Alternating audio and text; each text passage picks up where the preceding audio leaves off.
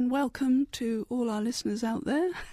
Um, this is Art Monthly at Resonance FM, and tonight I'm joined by Virginia Whiles, art historian, critic, and author, um, Bob Dickinson, who you will actually be familiar with all these speakers if you're regular listeners.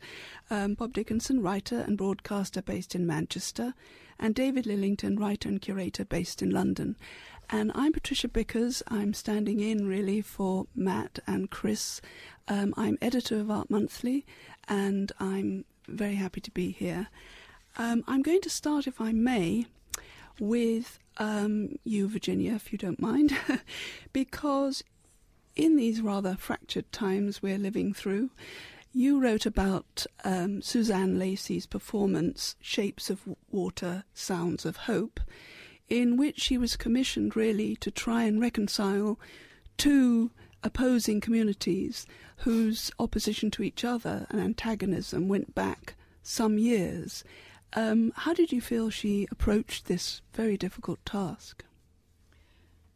Well, I mean, as a an extraordinarily mature activist, an art activist for functioning over four decades, really, 50 years. She's 71 and still at it, and she approached it with sheer professionalism. So uh, the issue was extra- very intriguing because of that. Uh, and it raises all sorts of questions around the notion of um, collaboration and participation. Perhaps you could the, tell us the mm. specific circumstances in in uh, Lancashire. The um, yes, Brierfield well, the, the specific. It's in Brierfield Mill, which is actually the largest, one of the, uh, if not the largest mill in Europe at, the, at its height. But it collapsed for several reasons. One of the biggest ironies was that the collapse happened because it just wasn't getting high tech enough with the whole shift of textile production going to South Asia. And ironically, the mill workers that had been imported from Pakistan mostly in the 40s, late 40s, early 50s, uh, are the ones who've suffered most eventually now in the third, second, third generation because it's split up. But they, the the the irony is that they were brought because they were actually skilled in the techniques that Manchester had refused at that time in the late 40s. Um, and then they eventually it collapsed really gradually and especially around 2000 and it's been a kind of wasteland, literally, and uh, all sorts of projections onto it, of course, by local um, mobilier uh, housing agents, and there is a huge project for it. But meanwhile, In Situ, who's a very, very interesting group lodged in the mill, who've been there a long time, and I've met them before, who collaborate with local. Uh, local residents and local artists try, uh, commissioned Susan, Suzanne Lacy to bring the, the two communities together, the communities that have split, that are both former workers in the mill, Asian and white, and to do it via her rather traditional ritual idea of through potlatch, which is a sort of uh, uh, ancient North Indian potlatch feasting ceremony, which the Situationists referred to in Bataille and all sorts of ethnographers and through singing. So she had this great idea. She did her research. She was back and forth for two, three years. And she found that there was this tremendous community of Sufis amongst the Pakistanis. In fact, it's one of the biggest Sufi communities in England who do regular chanting.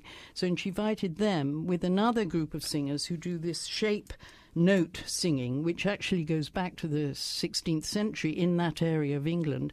And her idea was to have them sing together which was quite phenomenal. And they rehearsed and practiced and then brought people in. And then eventually on the actual D Day, to have all this inside the middle of this empty, vast space with the group singing together. And then at the end of the day, to have the feast with 500 people. And I have to say, it was really successful in the end, in the sense that everybody felt something had happened. But en route, there were lots of questions that came up, as you can imagine. Um, have any of you seen this? Were you? Did you see this, Bob? I, I went up to um, Brierfield to to meet Oh, Suzanne Lacy great. uh, when they were rehearsing it, Yeah. and uh, it's an incredible building. Oh, amazing. It's uh, and of course because it's so big and empty, Yeah. it's a fantastic uh, um, echo chamber. Yeah. Yeah. And they were they had a Sufi singer just doing a sort of acoustic sound check without any microphones or anything, and it just echoed around like a sort of cathedral. yeah. It was absolutely astonishing. Yeah. And what did, what did they do? This there's obviously some sort of uh, metaphors here between spinning and twirling. Oh yes, lots of metaphors, obviously, eh, to do with the dervish and the fact Mm. that it was called a spinning room, that hall originally. yeah, So all that fitted in and fitted in very much to the kind of rhetoric around it. Where what I what I found difficult uh, in the whole process was that in fact, because she is a producer, she's an amazing producer, and why not? You know, I mean, actually, this brings uh, a lot of questions to the fore. It was highly, highly structured, strategically structured. It had to be, and that's what disconcerted the participants in the sense that it was being filmed for eventually a video that she said had to be sort of I can't remember the exact words, but she talked about having a resonance, a beautiful resonance that's going to be put on eventually across the world in different art museums, starting with the Tate. So the the they in the actual reality of the event, uh, what they weren't expecting, the singers were having to keep stopping and starting like any film and repeating, uh, which was highly, uh, let's say, discomforting in a sense. It interrupted and. Uh, uh, it was a drag in every way, but you know, uh, this was. Uh, they agreed in the end. A lot of them, although they were unhappy about it, that finally, you know, perhaps the in the end result, it was worth suffering the suffering, and and that's that's the idea. Does that that raises- also mean they've lost a certain ownership of the work well I or the don't think- experience? in a sense, yes, and they're very intrigued as to know how that's going to come out. Hmm. That didn't really come up during the day. I'm sure it will come up after, and they were w- very much wanting to see what I was going to write about it. And then, so it threw up all these issues of how, uh, because of her link with the aesthetic side and wanting this kind of control, that is the thing that for me deci- d- divides it in a sense from certain other activist collaboration but then it's it's all to do with what you're aiming at. And she's aiming at a huge political uh, gesture that has possible social transformation. And in a sense you know that's why eventually reluctantly in a I, I, I, I once lived with a theatre director who uh, di- participation, improvisation, everything is really crucial on the way. But when you're doing something that has to end up with a performance that is being put on public, somebody has to take responsibility for it. And this is where the division comes in. I yeah. don't know. You I, I- I think there. She was talking to me about a bit about the possible effect that that might have Mm. on the day of the performance. yeah. um, in that the discipline, the, Mm. the two disciplines that she's, or the num- there are a number of different disciplines that she's bringing together, um, and and but it wouldn't have happened unless she'd have had this long-term uh, run-up period of developing Yeah. meetings Absolutely. and uh, community group, groups and relationships between the communities. No, no. So bravo for that. Yeah, but I think they may not have been ready for, you know, the shock of her kind of coming in and directing everything. Yeah, yeah. And she said that always happens yeah, in a lot of her projects, or it often happens in a lot of her projects that she has to come in and and basically boss people around Mm. Yeah, because yeah. that's that's what happens, and and that's the way the film industry works, and that's Sure. way yeah, you know that, that's it's the only way it's going to get done. yeah. Well, if I may, um, we can always come back to this later on, but I was going to segue here into, Bob, your article, because it seems to me that um, self help seems relevant here. because um, this is all about collaboration and helping out, but also about harnessing other people's creativity.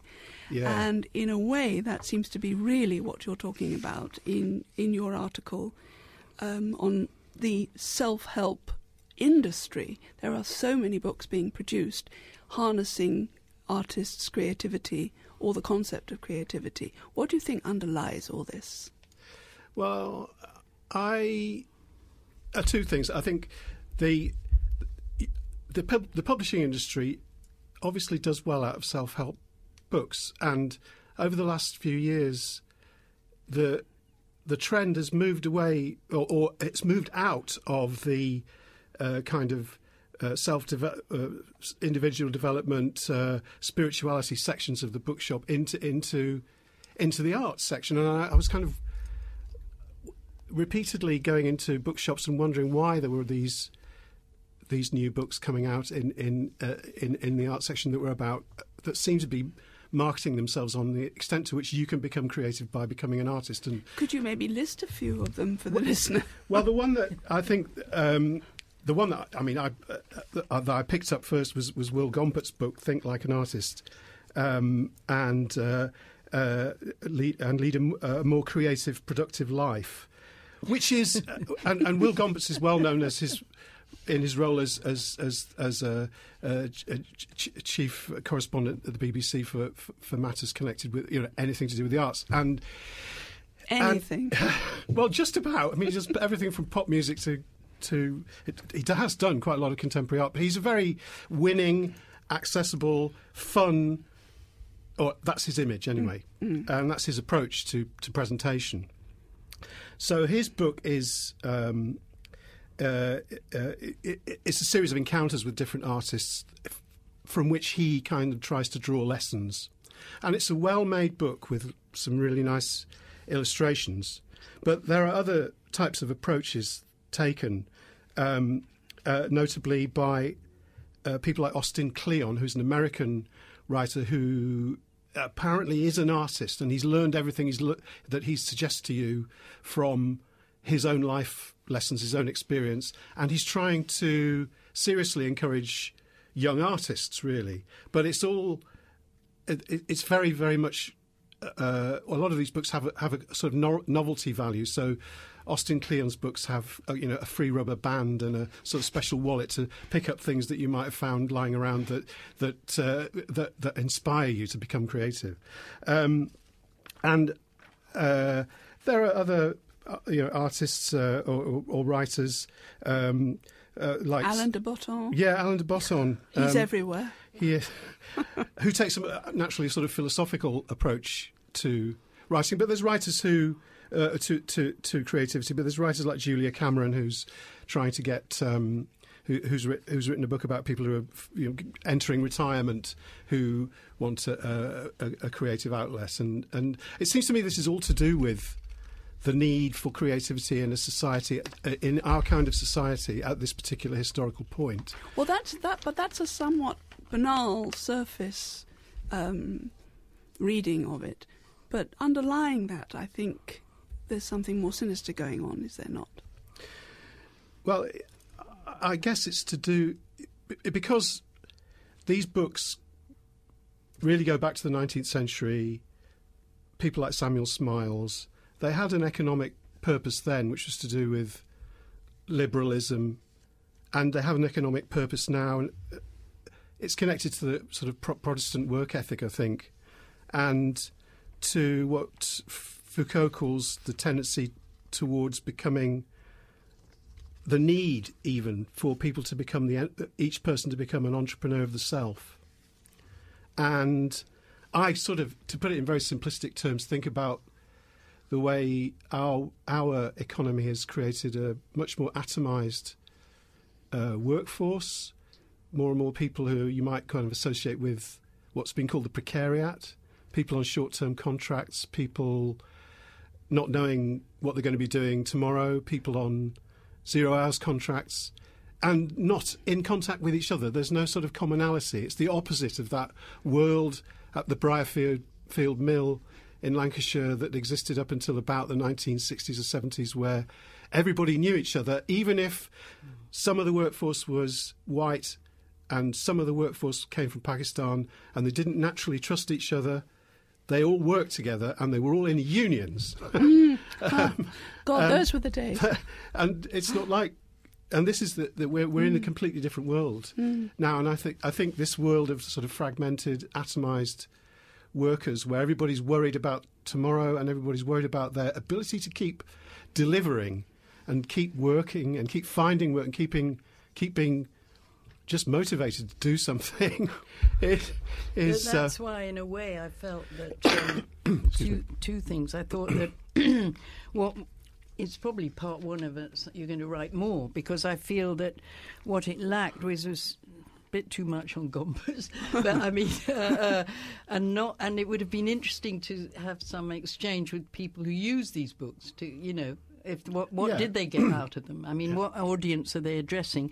And then because it's uh, the link with business is underlying everything, and that's why I think your good point in the article is when you bring it round to the whole notion of the myth of art being a mystery, a creative mystery about creativity, and that the reality is that. Um, when you to try and make it as an artist today is so bloody hard, and that there's the demolition of artist spaces and studios, and yeah. that's far more important than these self-help books. You know, I feel that now what we need is that's why I ended my thing on a high note with. Um, uh, Lacy because um, partly ethical thing because of Brexit because I thought you know we we need self help books on how to handle Brexit and now Trump.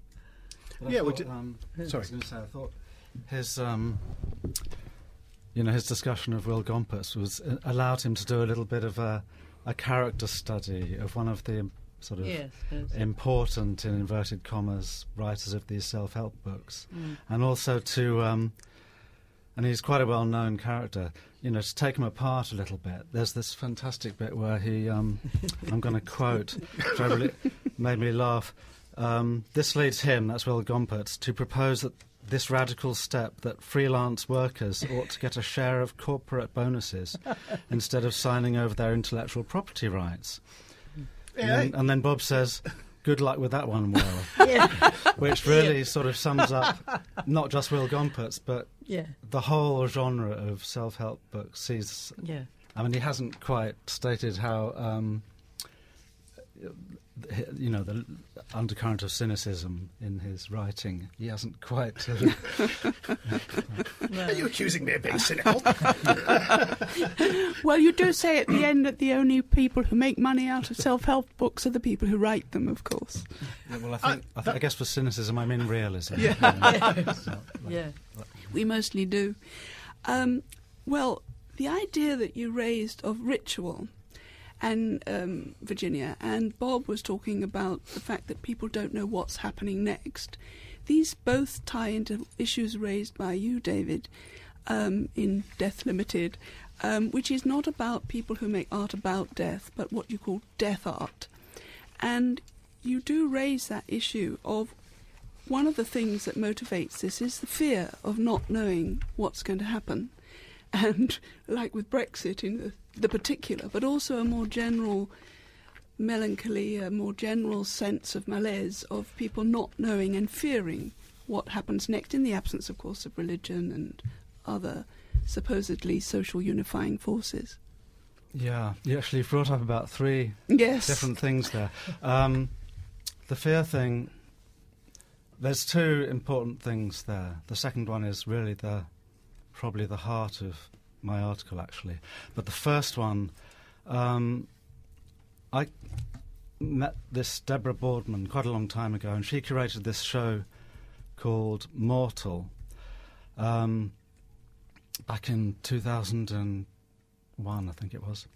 And um, so I had this catalogue, and she says she curated this exhibition um, to assuage her fear of death. And I was curating an exhibition of my own at the time. And I was quite impressed with this because no one ever says this. No one ever says, I did this artwork or I curated this exhibition because of a fear of death. And that. Um, so I was quite struck by that. And so I quoted her in my press release for the exhibition I was doing. And about three people came up to me and said, "This is terrible. You know, you shouldn't curate anything out of fear." Or I just thought, So um, there's that. And then what was quite sad, actually, which I haven't really explained in the article, was that um, I re established contact with Deborah when I did this exhibition called Death and Dying in Vienna in 2014. So that's only two years ago. So um, when I was writing this article, I wrote to her with a whole load of questions because I was going to quote her, and I didn't get a reply. And then I found out through a mutual friend that she had died. So this was actually quite a shock, but that happened. Um, but I suppose, yeah, to go back to your point, the, she sort of reminded me and sort of confirmed that I think, um, you know, this natural fear of death is a natural thing, and there's no getting around that. Um, the second part of what you were asking, really, which is to jump to, I think, what is the most important part of the article, is about this Eva Reimers. Um, I don't think she'll mind us calling her Eva Reimers. Mm-hmm. She's a Swedish um, cultural theorist, and I, I've met her a few times now, but I first saw her speaking in 2009 um, at the ninth conference of death, dying, and disposal, which is. um, yeah, death things all have very, you know. funeral directors. Right. No, it's a conference. It's an interdisciplinary, multidisciplinary conference of all academics from all different disciplines. Amazing. It is amazing. It's internet. You know, people come from all over the world. It's probably the biggest or one of the biggest conference, death conferences. Um, it was a revelation to me, I have to say. So this is how I've started studying this.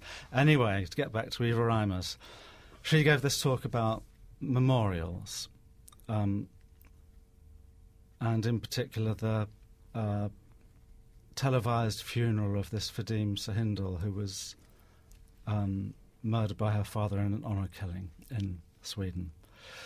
But Eva Reimer's point is that um, we make memorials and build monuments to say to ourselves um, that society will our society will survive. That we've been through this terrible thing before, and here it is again, and we're still here, and we'll survive. So it's a way of the society reassuring itself and, you know, confirming its own identity. Um, of course, this becomes quite interesting when you consider, for example, that there have been more monuments to the Second World War built since the millennium than were built between 45 and the millennium. That's fascinating. So that suggests, you know, mm. that we might be dealing here if uh, Eva Reimers is, and it's not just her, you know, she, as I say, she cites like 22 other mm. sociologists and philosophers and so on. It suggests a certain fear of war, for example. Um, is, that so, in, is that just in Britain? because Britain's got a kind of big thing about the Second World War, haven't they? Yeah, I think that's mm. that's in, that particular that particular figure is is Britain. Yeah, yeah. But it, yes, yeah, so that's a. Um, but where does art come in here? Because um, one of the things you say is perhaps art attempts to construct new norms. Well, okay, she. What I'm suggesting, and I'm, you know, like, as I say, I'm doubtful about it. I'm not sure, but perhaps because um, there's a lot of art about death been over the last few years. So I'm suggesting that perhaps a similar, you can apply a similar principle. That really, well, it's what Elizabeth Price said to me actually when I said, Why do you think there's so much art about death? She just said, We're in dark times. so it's the political situation, and I think it's not just um, uh, Eva Reimers is really talking about a, a like a, a, Swedish identity, for example, that's threatened by a, an idea of an other outside of um, Sweden. Um, but I think it's it can be a sort of internal thing as well. So um, that's why I cite this band, Bis einer heult, from Vienna, who did this song called The People Next Door, Tu daneben, which is, you know, the problem is amongst us. You know, it's right mm. here mm. with us. Mm. Um, mm. it's the people next door who are. Um, but it's you know. it's it's one one of the most worrying things about deathliness is how often it is accompanied with shifts to the right. Um, because everybody knew that you know Hitler had a Götterdämmerung complex, and uh, I remember historians at the time saying, "Well, he would immolate himself at the end, wouldn't he? He'd go up in mm-hmm. flames." There's something so deathly. Um, there's a positive side that, as you show in your article, that it's no sort of a taboo at all. That's a not true. On the contrary, in some ways, you could say we're obsessed with death, increasingly so. The memorials being one. Um, it's also, I suppose, lack of some other cohesive force in this very divided, very dark times indeed yeah. that we live in. Well, I think the question of the connection with the right wing is one that I haven't gone into. Mm. The thing is, I've kind of, like I said, I've kind of steered away of, from analysing the different types of death art, and it's because it's very, very complicated actually, and also there's an awful lot of um, what you might call very popular.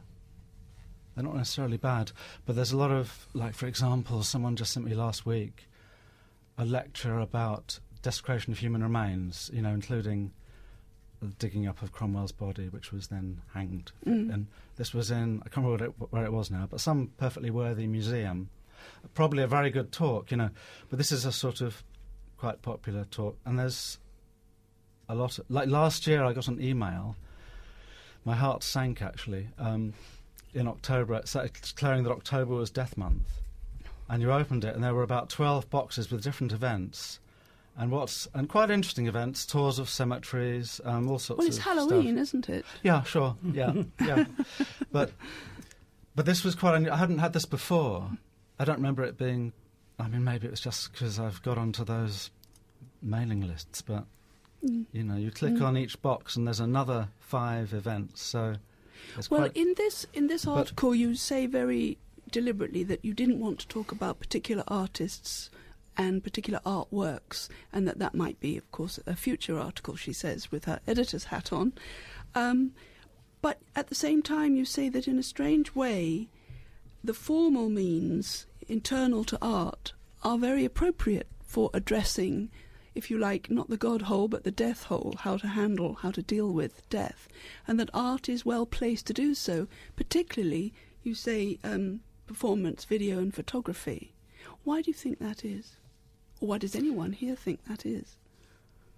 Um, well, I think some of the reasons are fairly obvious. Like there are different kinds of video. There's like Katarzyna Kozyra did a video of her chemotherapy, you know, or um, or Jo you know, Spence, of course. Jo uh, Spence, yeah, obviously, yeah. Yes. Um, Recorded her her yeah. own cancer mm. photographically and in text. Yeah. Um, there's something in um, in the November issue of uh, Mortality, which is the journal of the Association for the Study of Death and Society, on a guy called Peter Hugo, who I'd never heard of, who was a photographer who's photographing yes. dead bodies. Yes. Um, and of course, then it, it talks about um, Serrano and mm-hmm. various other. Um, oh, Delacroix, for that matter. Yeah, um, Walter Schels, um, who also photographed people before they got their permission, photographed them dying and then dead. And you know, there's this use of photography. It's connects, it, connects, yes. connects obviously with the, you know with Roland Barthes and the idea of the connection of photography and death, and the idea of the indexable nature of photography and of the death mask, and you know these things mm. are fairly. So, I don't know. But performance. But, I mean, these really are things that I haven't really looked into particularly. Performance, I suppose. Um, you can.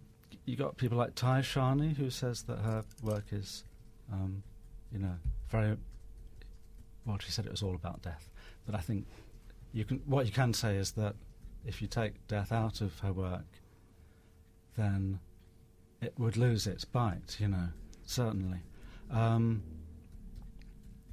but that enables her to, um, you know, bring in lots of things at once and complicate the the um, but the Virginia, subject. I think. You you you also curated a show on death and art, um, as as David said earlier uh, when we were just chatting. Surprising number of people and Mm. have curated shows on, on death and death art. Um, Yes, well, this was what led you to ages ago. So it's eight, 1998, so uh, which makes it 18 years ago.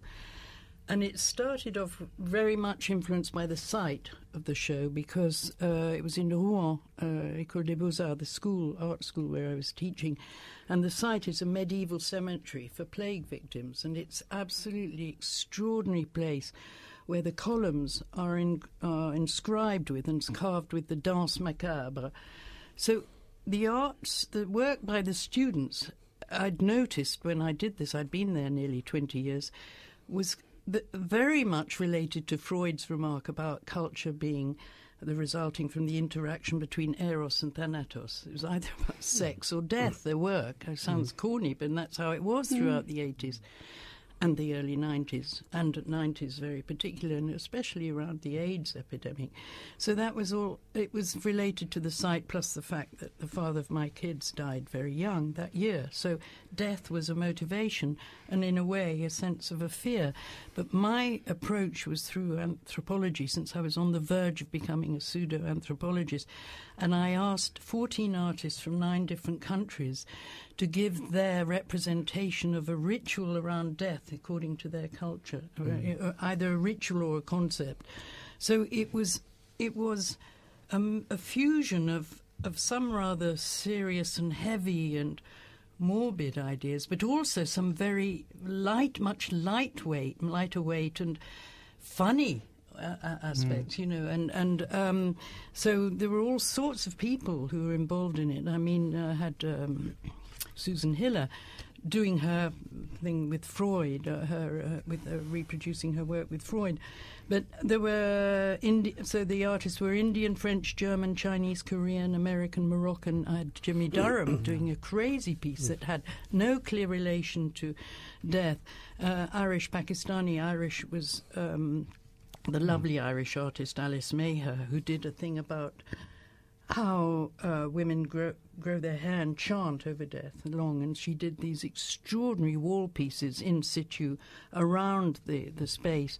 And then we had a, a debate around between anthropologists and artists around the theme, Yeah. which was really interesting. Anyway, I won't go But- on but about did- it. Well, I think.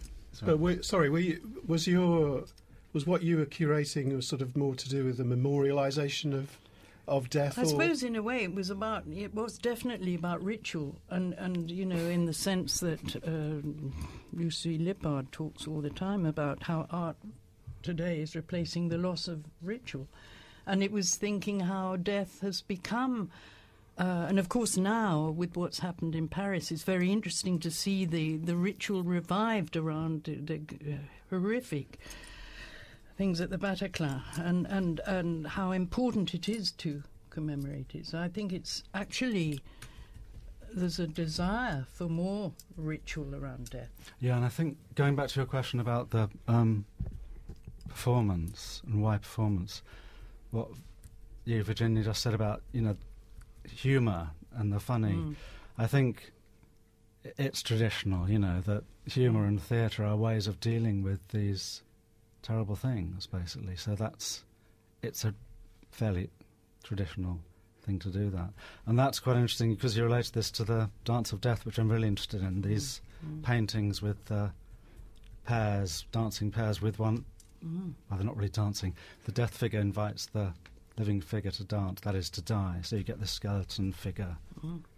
And then a living figure. Holbein's, And this is a hum- this Holbein's is a Dance whole- of Death has just been Yes. republished in Penguin Right. Oh, well, there you Yeah. go. Classics, Yes. Yeah. and it's okay. fantastic. It's But it is extraordinary Ah. how the Totentanz, dance or the Danse Macabre. It's not really uh, um, in the Anglo-Saxon world so much, is it? There was one in the old St Paul's ah, that was burnt ah. down. Yes. Yeah. Wow. Yeah, it was. Yeah, and that's another subject, really. Yeah. But I think going back, at, sorry, go on. but I think the Dance of Death is quite an interesting subject, even yeah. now, because I think we're we've been talking about memorialisation of death, but I think in in in the way in in the ecological sense, in the sort of sense of um, the Anthropocene and all those sort of things that, that we're also talking about. We're a society that's driven towards, you know, it's a death-driven society. In and there is still a dance of death going on in in what we do, in the way we live. And well, the death well, of nature, I think, is, death of nature, is yes, obviously. I mean, as I keep saying over and over again in my article, I, I don't have any answers, as, but um, it seems to me that you know the death of nature must be important in a lot of the art that's dealing with death. You know, to me, anyway. Well, I don't think I don't think we have that sort of BBC duty of, of sort of balance and no, now we must not. now no. we must all be cheerful. Um, but one positive thing that does come out of this is there seems to be an in- increasing role for art in this because you yourself have plotted how many shows about art, how it is not a taboo subject, on the contrary. And beyond the cliche of sex and death, there have been some very interesting works. And in fact, you go so far as saying, and I think this is absolutely true, that death is a part of all art. How can it not mm. be mm. if it's any good? Well, yeah, I'm actually not sure about that. I mean, that was that was not something I said. Actually, that was something I was kind of quoting. Um, I think I idea that all art about. Well, death. you haven't attributed it. Well, I've, I've, I've, said, I've written rather sort of as a bit of a joke. Someone is about to say all art is about death, but I'm being a bit cynical about that statement. I think to say all art about death is not really to say very much. Um, although I think it's. Oh no, you say as a, is a part of artists' work. That's that's what you wrote. Not that oh, all just... art's about death, definitely, but that it's a part of all art. How can it not be? No, I'm just. I was just trying to define different kinds of art about death. That it's not that there's a corner of the art world that does death. It's that. Mm. Um, for example, you know, some artists will do a piece about death. Some will say, all my art is on this subject. Some works have that as part of their subject. It's there are different um, ways of dividing this up. You know, it's not just there is Damien Hirst who does his oh, death yes. thing. Yes. Which I find, which I find. Yes. but, but um, that's more illustrative. I don't find it actually engages with the issues. Mm. It illustrates those issues in quite cliched forms because that's another thing you raise, you know, that art, death art or art to do with death isn't all about skeletons and skulls and there's been a plethora of that. Um, it's much more, I think the more interesting aspect that you raise and that has um, everyone here has raised um, um Virginia too, is this ritual aspect that Lucy Lippard mentioned. And it does seem that that funeral you were mentioning in Sweden, that people more and more cleave to these. Um, if you think of Francis Alÿs too, with his processions, these public mm. enactments, these getting coming together. Mm. Um, of course, within that, there are those um, complex issues that you raise, Virginia, that um, where you have a producer and I was reminded of the Battle of Orgreave. I went to the actual Battle of Orgreave, and at the same time, the film was being made. Actually, can I just this this actually goes back to a question you asked earlier that I never answered because we went off. I went mm-hmm. off, but just before Virginia comes back in, um, this is what Eva Reimers is saying that ritual, according to ritual the- theory, these sort of enactments, like this funeral that was televised, this young woman who was killed, they actually um, kind of restructure values. So I'm asking the question as to whether that's what artists are trying to do in the current sort of crisis we're in. They're trying to reform values in some way, possibly. That was the idea. Yes. I'm convinced of that. Yes. Uh, even just in Mary Douglas talks about the necessity of ritual to enhance and bring together social cleavages, you know, uh, crisis in purity and danger. Um, the the stories around death abound at the moment. I mean, I'm thinking of. Interestingly enough, you wrote on migrants in an earlier piece, Yeah. and I've just written on an artist who's working on the whole issue of migrants at the Yorkshire Sculpture Park. And um, uh, there's a, a, a story that I reread that somebody told me that is how extraordinary that uh, then there were 350 migrants who drowned off Lampedusa. I think it was in 2013, 2014.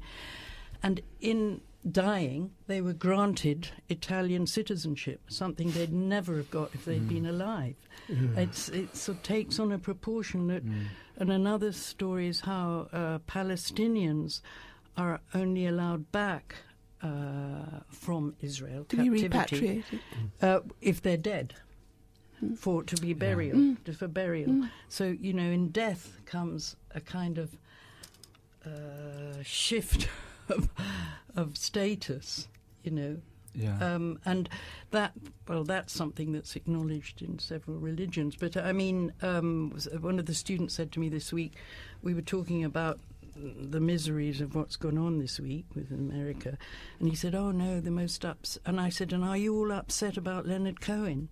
And uh, they weren't that. I suddenly felt a generation One guy said, "Oh, the most upsetting day of this year for me is David Bowie's death." and they they would rather that that was something they really wanted to talk about. It was interesting. So it's Mm. death of heroes. Yeah, he came up actually. Um, this is a little bit off at a tangent, but I went to a death cafe not so long ago. As you year. do. As well as I as I as I now do. What do you eat? Burnt toast. yeah, they're obliged to have tea and cake. Yeah, Where was this? um, the West West London Buddhist Centre, All right, okay. but there's lots of them, and I have to say it was brilliant. Mm-hmm. I've been, I think, three three times, possibly four. Uh, it was really good, and all the people there had good reasons for being there. Mm. It's a discussion group, really, but it wasn't full of strange people. It was full of perfectly sensible people with good reasons for. It was very interesting. I recommend it. Um, this Australian documentary filmmaker pointed out there's a fashion in Australia for not having the body at the funeral, and then an American woman spoke up and said, "Oh yes, that's happening in America too." So they were. Um, this is going back to the whether we're a death-denying society thing. They were saying, "Oh, this is an example of death denial," and they said, "Oh, this is what happened at David Bowie's funeral as well, that his body wasn't at the actual." But I don't know the details of that. You see, you'd need to know what the actual Was it at Sotheby's? detail of that was. Isn't this what Marina Abramović is planning to do? Mm. She's going to have sort of five funerals, and you are supposed to Oh, guess yeah. where, which one is Mm. The real the one. real Marina. Yes. Yeah. Anyway, Well, who could who could possibly guess who the real Marina is these days? anyway, But- Virginia, I interrupted you. No, you didn't. No. But that's where the performance comes in, Yeah. you see. And and the other thing that you raised, Virginia, that this awful thing that perhaps the only recognition you get is in death, because then you're no threat to anyone. Mm. So we make this huge fuss over death, and the only celebration of the living is things like Oscars and awards and medals and. But the rest of us, do we have to wait for death to be celebrated? And then we might not even be there. Maybe just a box people are celebrating. Yeah. I went to a funeral like that very recently, and I, I knew the person intimately, and I thought that box is simply not big enough. so, and I don't know how I felt about that. I thought, well, does it really matter because we're dead? So, we're having a ritual. That's all. But going, yeah, this going back to this thing of death denial, I got really interested in this. Um, this idea of because I kept hearing people saying, and they're still saying it, you know, that death is a taboo and we're a death denying society. And I think it's complicated, and in some ways we might be, in other ways we're not. But I kind of traced the this is, you know, I mentioned this, like Lyn Lofland, who wrote this book in 1978, which is really, really forthright about us not being a death denying society. Um, and saying, you know, there's so many books around on this subject. And then previous writers have said, yeah, and since Lyn Lofland wrote, there's another yes. Thousand or something. Well, we've had um, several um, uh, self help books come in since you published your right. article for review. Yeah. But maybe the ultimate self help book is, of course, How to Die, How to Plan Your Funeral, and uh, how you want it acted out, performed, recorded perhaps because you make the point in your article about it's raised by one of your sources that um, there was a shift when people no longer left it to the funeral directors to dispose of ashes, mm. but wanted to claim the ashes for themselves and work out their own ritual to get to disperse them or hold on to them or do whatever they wanted. Recently, somebody um, yeah. scattered ashes in the uh, Covent Garden Royal Opera House. Well, yes, yeah, I mean, and uh, yeah. in the in New York, in the in an opera house in New York. Oh yes, that's right in the Lincoln Center. Yeah, over the over the orchestra yes, pit. Yes, yes, So hmm. th- this is all part of, of, this moving. Well, that's where I was. I was trying to draw it, make a harmony. Well, I was actually quote Jenny Hockey, who's just won a award for something. She's a really well-known death sociologist, um, and was the president of the Association for the Study of Death in Society.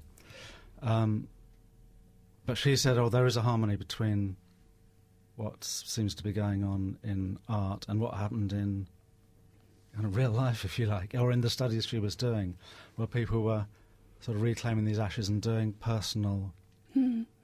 rituals or something with them, and that there's they you know they drew a graph of it that sort of in the 90s went right up. Mm.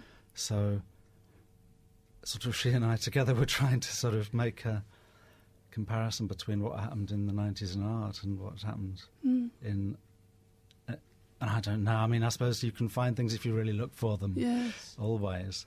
But, but I suppose we're coming full circle in a way because the feast, the potluck, the, the, the feast is absolutely what the Greeks did. The symposium with the empty seat for the dead person was a feast uh, in which they celebrated the dead, and that was part of the funerary ritual, not quite the wake that the Irish still celebrate, and uh, it's not all about getting drunk. In fact, that was frowned upon, but the the symposium seems to bring all this together because we're having a modern symposium right now about these very issues.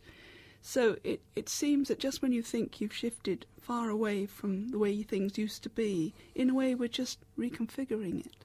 Yes, and I think in the sense of um, the debate around participation and collaboration and performance, etc., uh, what's interesting is the way um, it splits slowly, and it splits almost down the middle, but not right, through the book of Bourriaud on relational aesthetics. And I was just thinking that in a way, what you're suggesting is that death should be brought in to the, the, whole theme of relational aesthetics. Let's bring it in as a way of getting together better, and have links.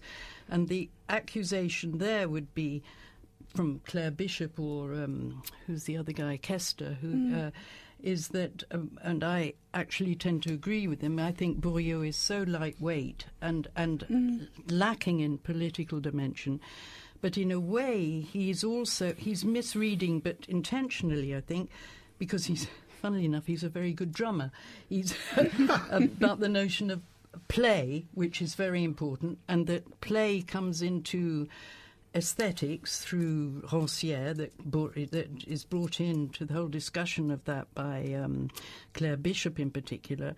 And then you get to this issue then how much should we take play seriously in the sense, or shall we have the whole, excuse my French here, but the philosophy of fuck art, let's dance, which, you know, is attractive to a lot of uh, students and movements taking one aspect of surrealism and situationism. But isn't that back to the dance of death? You know, that. Um. There's this wonderful uh, Liber Vermulion, is it called Vermulis? Um, the Red Book. And mm. there's wonderful um, 13th century dances, mm. and they sound so jolly, you know, these the, songs that they sang outside St. Peter's in Rome. when they're uh, celebrating death. Mm. Well, I mean, I'm not suggesting we should do anything. I just, no. I was just trying to describe yeah. just a little bit of. Now you just spoiled it. I almost ended on a oh, happy note, like BBC would expect, and now we've gone back. Oh, it, it's it's down to me now to just thank you so much for contributing to this debate, and I hope that listeners, if they want to read the original articles, will uh, look up. This is Art Monthly 401. Uh, uh, we're in our 40th year, so 401. Um, and you can read the original articles. Um, and also, this, of course, will be uploaded, and the um, um podcast will be on our website in the fullness of time. And I hope you'll tune into that and other podcasts, which you can also access on our website. So I just want to thank everybody Bob Dickinson, David Lillington, Virginia Whiles, thank you so much for a fascinating debate. And we can go off to the pub and continue it. thank you. Thank you. Thank you.